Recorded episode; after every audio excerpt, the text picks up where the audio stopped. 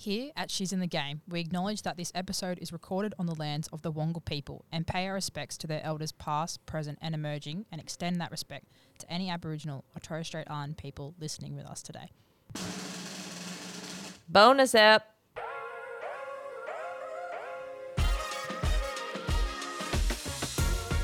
Hey, you guys, we're back.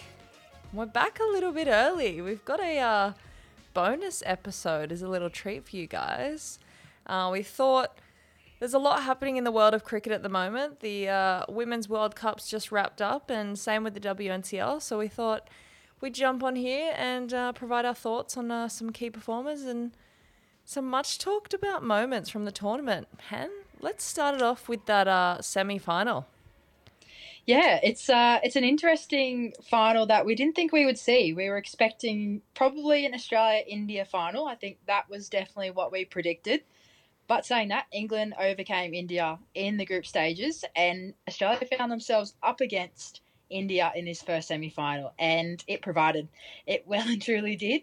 And saying that, Australia did come out on top defending 172, winning by five runs. So there's a bit to go through in terms of this semi final, but I think the key thing here is uh, the way Australia just seem to dominate and find ways to win. Hey, Maito?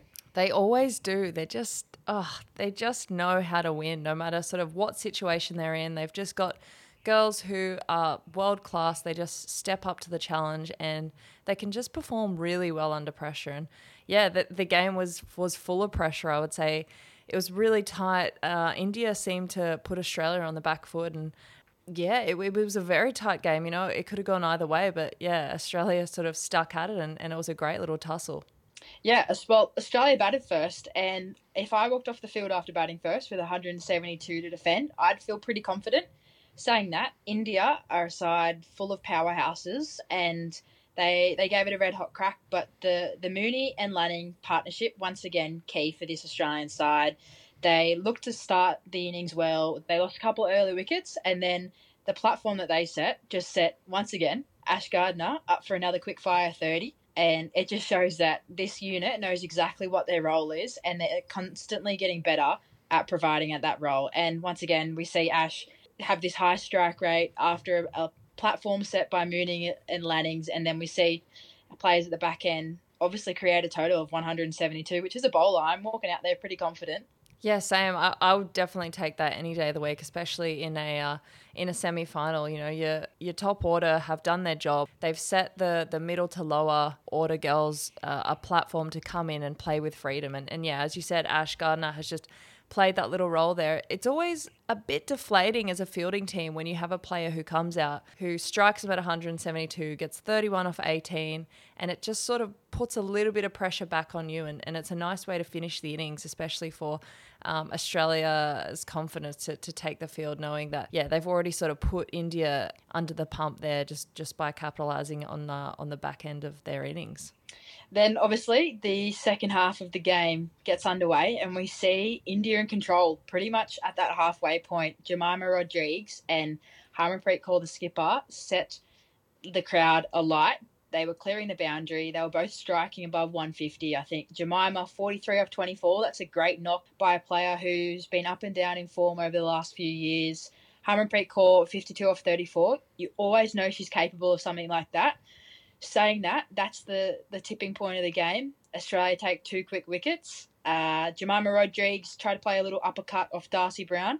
I think she'd look back and, and see that that ball would have been a wide and, and maybe decided to, to let that one go, especially at the, the rate she's striking at. And then I think we have a bit to talk about in terms of this this Harmanpreet dismissal. It's a it's a tough one. Yeah, obviously, uh, Jemimah and Harman did a great job to to get that partnership going after the the top three sort of fell cheaply for under 10 so it's a tough circumstance for, for those girls to come out and try to rebuild the innings after probably not the best start or not ideal. So yeah for those girls to to come out there I think that was a point where Australia were really put on the back foot and, and really put under pressure. And and I, I think Jemimah and Harman probably felt the pressure too obviously there's that uh yeah the mistake of the run out um, the old bat getting stuck in the ground it almost looked like she was running forward, finishing a 100 meter sprint. If only it was head across the line. First, if only it was head across the line. Maybe that's a rule change. Yeah, I don't think so. We got bats for a reason. It's it's tough. It really is, but it's actually funny because we both saw that split screen of where her head was Yep. over the line, but her back bat had got stuck. So yeah, there's there's two ways that you can look at this. It's her back got stuck and that's really disappointing. Unlucky, like cricket's a, a tragic game sometimes, but I also went back and watched it on the replay and I go ball watching, number one thing. You're told not to do as a batter once you've hit the ball. Also, there's a way to avoid your bat getting stuck. It's called sliding your bat. Yeah, And I getting think down that's and the number- dirty. That's the number two thing we get told is a, a batter running between the wickets. And it just shows, like, you see the history of India, and often their running between the wickets is quite poor. Not always in this way in terms of dismissals, but when you come up against an Australian side who you're trying to sneak runs off because of how good of a fielding side it is, it has been seen in the past that their running between the wickets is something they need to have more game awareness around. And I think Alyssa Healy uh, absolutely nailed it in a comment I saw where it's a it's a pretty simple task to not slow down halfway through the pitch because you think you're set.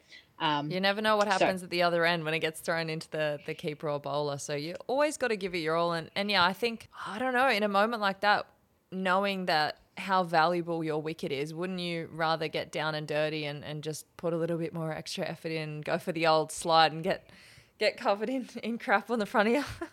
looks good after. Looks like you've tried hard. exactly, exactly. I always want a bit of a skid somewhere from a nice dive in the field or something. But then the, the throwing of the bat just didn't really sit well with me, not due to the fact of disappointment. I, I'm all for vulnerability and showing your emotions in terms of it's a tough sport, cricket, and often there's more bad days than good. But I think in that very moment, when you're the leader of the side, you've also got young players about to come in. You've just lost two quick wickets. The message that sends to the rest of the dugout is quite a tricky one in terms of uh, whether they think that's the game gone or you know they were well and truly nearly still chase it down. I think uh, JJ and Ash once again under pressure. The last two overs, I think there was eleven needed off the last over. Um, so well Which and truly still within reach. Exactly, yeah.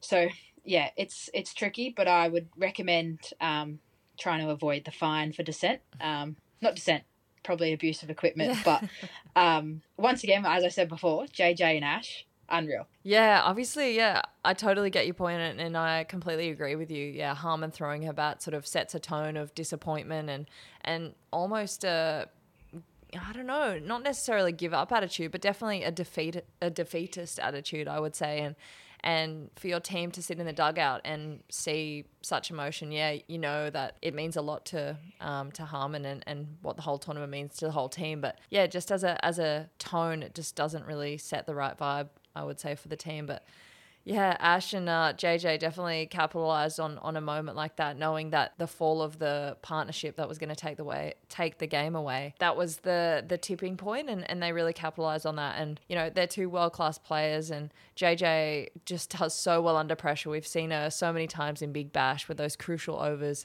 She takes the ball. Um, is able to either snag a wicket or concede runs. So yeah, she she's practiced moments like those, and yeah, it was able to, to come off on them. And yeah, it was just great to, to see Australia back in the in the World Cup final. And I guess they were waiting on the sidelines, seeing who they were going to play. So let's take it to semi final number two.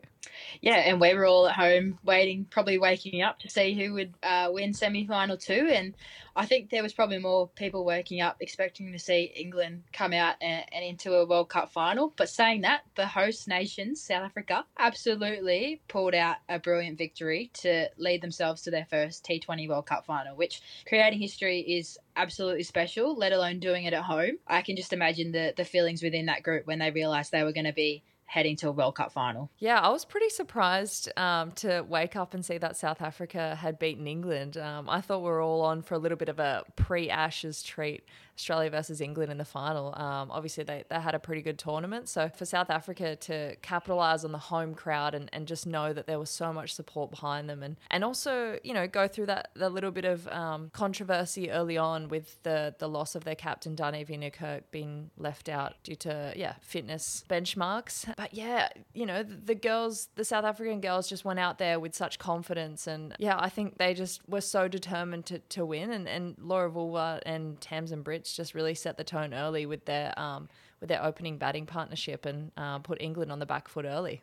Yeah, it was uh, amazing to see that opening partnership, and I think they've been threatening to do that the whole tournament, and they've done it in an important game for the side. Saying that once again, your Sixers teammate Sophie Ecclestone, the pick of the bowlers, it's not uncommon uncommon uncommon sights anymore. Geez, that's a tongue twister. Not even. I just butchered it. Um, but three for 22 she's economical she's taking wickets at key times and i think like we say most times as a bowler you walk out uh, ready to defend 158 and you'd feel pretty confident but also on the other side of that I think England would have thought that, sorry, 164 would have been well within their reach. And yeah, look at the scorecard for England, and it definitely was. I think Wyatt, Dunkley, Sciver, and Knight have all had a contribution there, whether it's through 20s and 30s. And the hardest part about that when you look back for England is they're all pretty experienced players now within that lineup, and it probably just needed one of them to kick on and take a, a bit of momentum through the start of a partnership between two of them, or yeah, just that, that back five overs. It looked as if they were well and truly in with a chance. And you see anything can happen in the game of cricket, and South Africa did really well to defend that total. We saw Ayabonga Khaka, who I've seen go up the, the rankings in the ICC T20 uh, rankings, and four for 29, some massive performance, as well as Nadine de Klerk backed it up with a very, very economical spell. And, you know, Cappy just doing Cappy things, going at six, taking early poles, all that fun stuff. Little quick fire with the bat, 27 off 13. She's a dangerous all rounder, isn't she? Yeah, she's uh she's definitely a much better player batting at three for South Africa. I love that move. I think I said that in episode one. I was like, she needs to be batting at three, and they've uh, they've answered that call. Yeah, they they did so well. Um, yeah, as you said, I think it all came down to the the top order just not having someone go big, and, and that makes it really hard for the back end to chase, um, especially being under pressure and knowing that what's on the line is a is a World Cup final. And yeah, unfortunately for England, they they didn't make it, but fortunately for South Africa, first time that um, a South African team has made a World Cup final, T20 World Cup or one day as well. I feel like it's T20. I yeah. feel like back in the day they've definitely made an ODI. We can we can check that out. We'll suss that. Saying that, check. sold out crowd. Uh, Newlands, a historic ground, especially for Test cricket. I've watched many Test cricket games there. Of course, you Australia have. Versus South Africa cricket nuffy. Just watch every game of cricket. Apologies, but Australia win the toss, elect to bat, runs on the board in a final, massive win. Saying that, the start from Mooney um, and then especially the way they went about their order was a bit different. So Mooney and Midge started a little bit slow. Saying that, Mooney knows how to win a T20 World Cup final. Once again, 74 or 53. Batted the entire innings. And then we saw Ash come in at three, Grace Harris at four, then Meg at five. It really showed how they wanted to go about setting this total.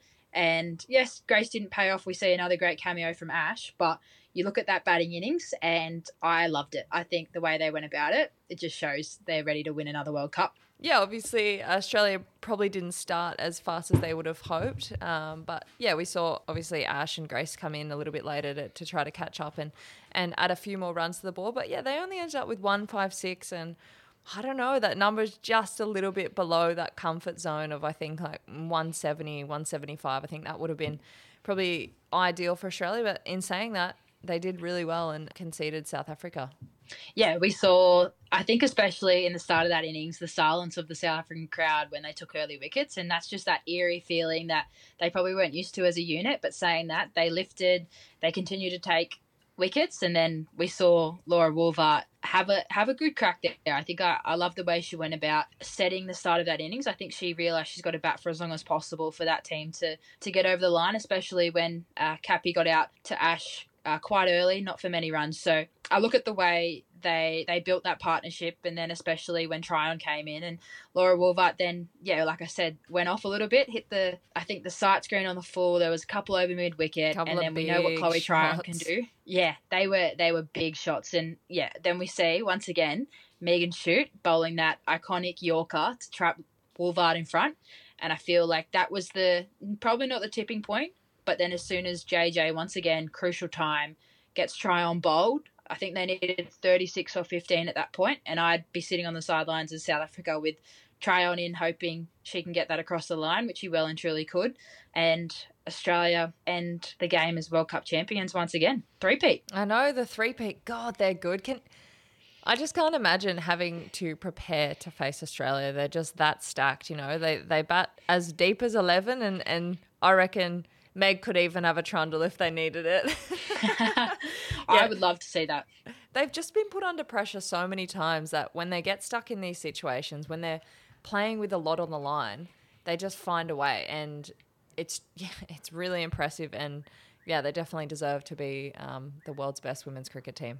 Yes, definitely. We uh, we did make some predictions as well in terms of player of the tournament, player of the final, leading run score, and I think you were pretty close in terms of uh, Beth Mooney up there. She did finish player of the final. Uh, she was striking at one nearly 140s, 10 boundaries in that innings. I actually remember seeing one, and she's on the last ball of the sorry first ball of the last over, whacked it straight and middled the camera lens, and it's Oh. bounced back off the field onto the field. And I was like, whoa, she's absolutely middled that to be able to hit practice. the trajectory. Yeah, and whacked it. And I was like, I've never seen it. Act- I've seen it hit the camera, but not the actual lens.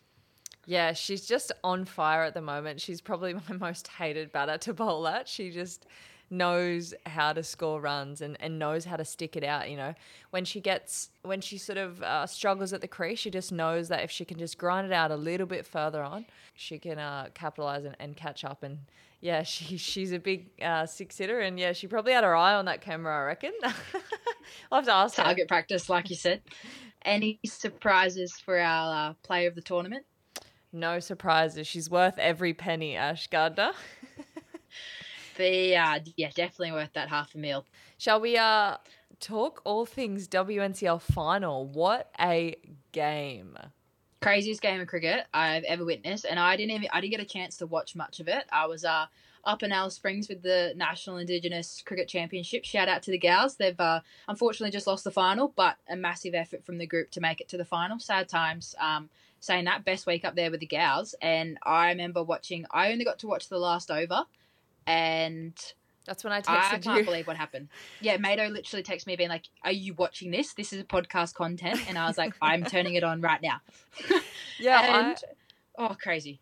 honestly, that was probably the most insane game of cricket that I've ever witnessed. That the last three overs of that game. So I probably yeah, I missed the first half, but I reckon I turned it on just as that rain they went off for that rain delay. And and at the time I think at the time I think the Scorps came off ahead with the Duckworth Lewis and and I don't know, they they were probably one wicket away from it being in the, in uh, Tassie's favour. So the game was sort of at a at a tipping point there, and um, I wasn't sure if they were going to come back on the field actually. And so I went and I was getting ready for bed because it was getting late, and um, I was very tired. And then I ended up flicking it back on and noticed that they they'd come back on, and there was three overs left. Yeah, when they came back onto the field, those those last three overs, we saw Coyte, then Amy Smith, and then Coity bowled that last over. That deserves a whole other section itself. But we saw at that moment in time, Annie O'Neill and Gemma Barsby brought it back well. And we probably got to touch on, first of all, the back to back centuries in WNCL finals from Elyse Villani. And Oh. probably more incredibly, from her last five innings, three of them have been centuries, which lead, I think you don't ask for much better prep than that leading into a WNCL final. You then add the captaincy on, on top of that in terms of she's just led Tassie to back to back finals, two years taking over the captaincy. And But then, we, yeah, we come back to this moment where you have two set batters that were striking at, at quite a good rate, had got their game back into it after the dismissals of Webb and DeBro a little bit earlier on. And then we see the wicket of Annie O'Neill in that, that first over after the, the rain delay. And then, yeah, that last over. And to be fair, Amy Smith, massive credit. I think that over before the last over, so it didn't play out the full 50. I think it was that was the 46th over. Yeah. Um, to see a young leggy having a crack at that over, massive tick. Also a massive tick to Elyse Villani to have that faith in a younger player. But yeah, Maito, speak us through that last over.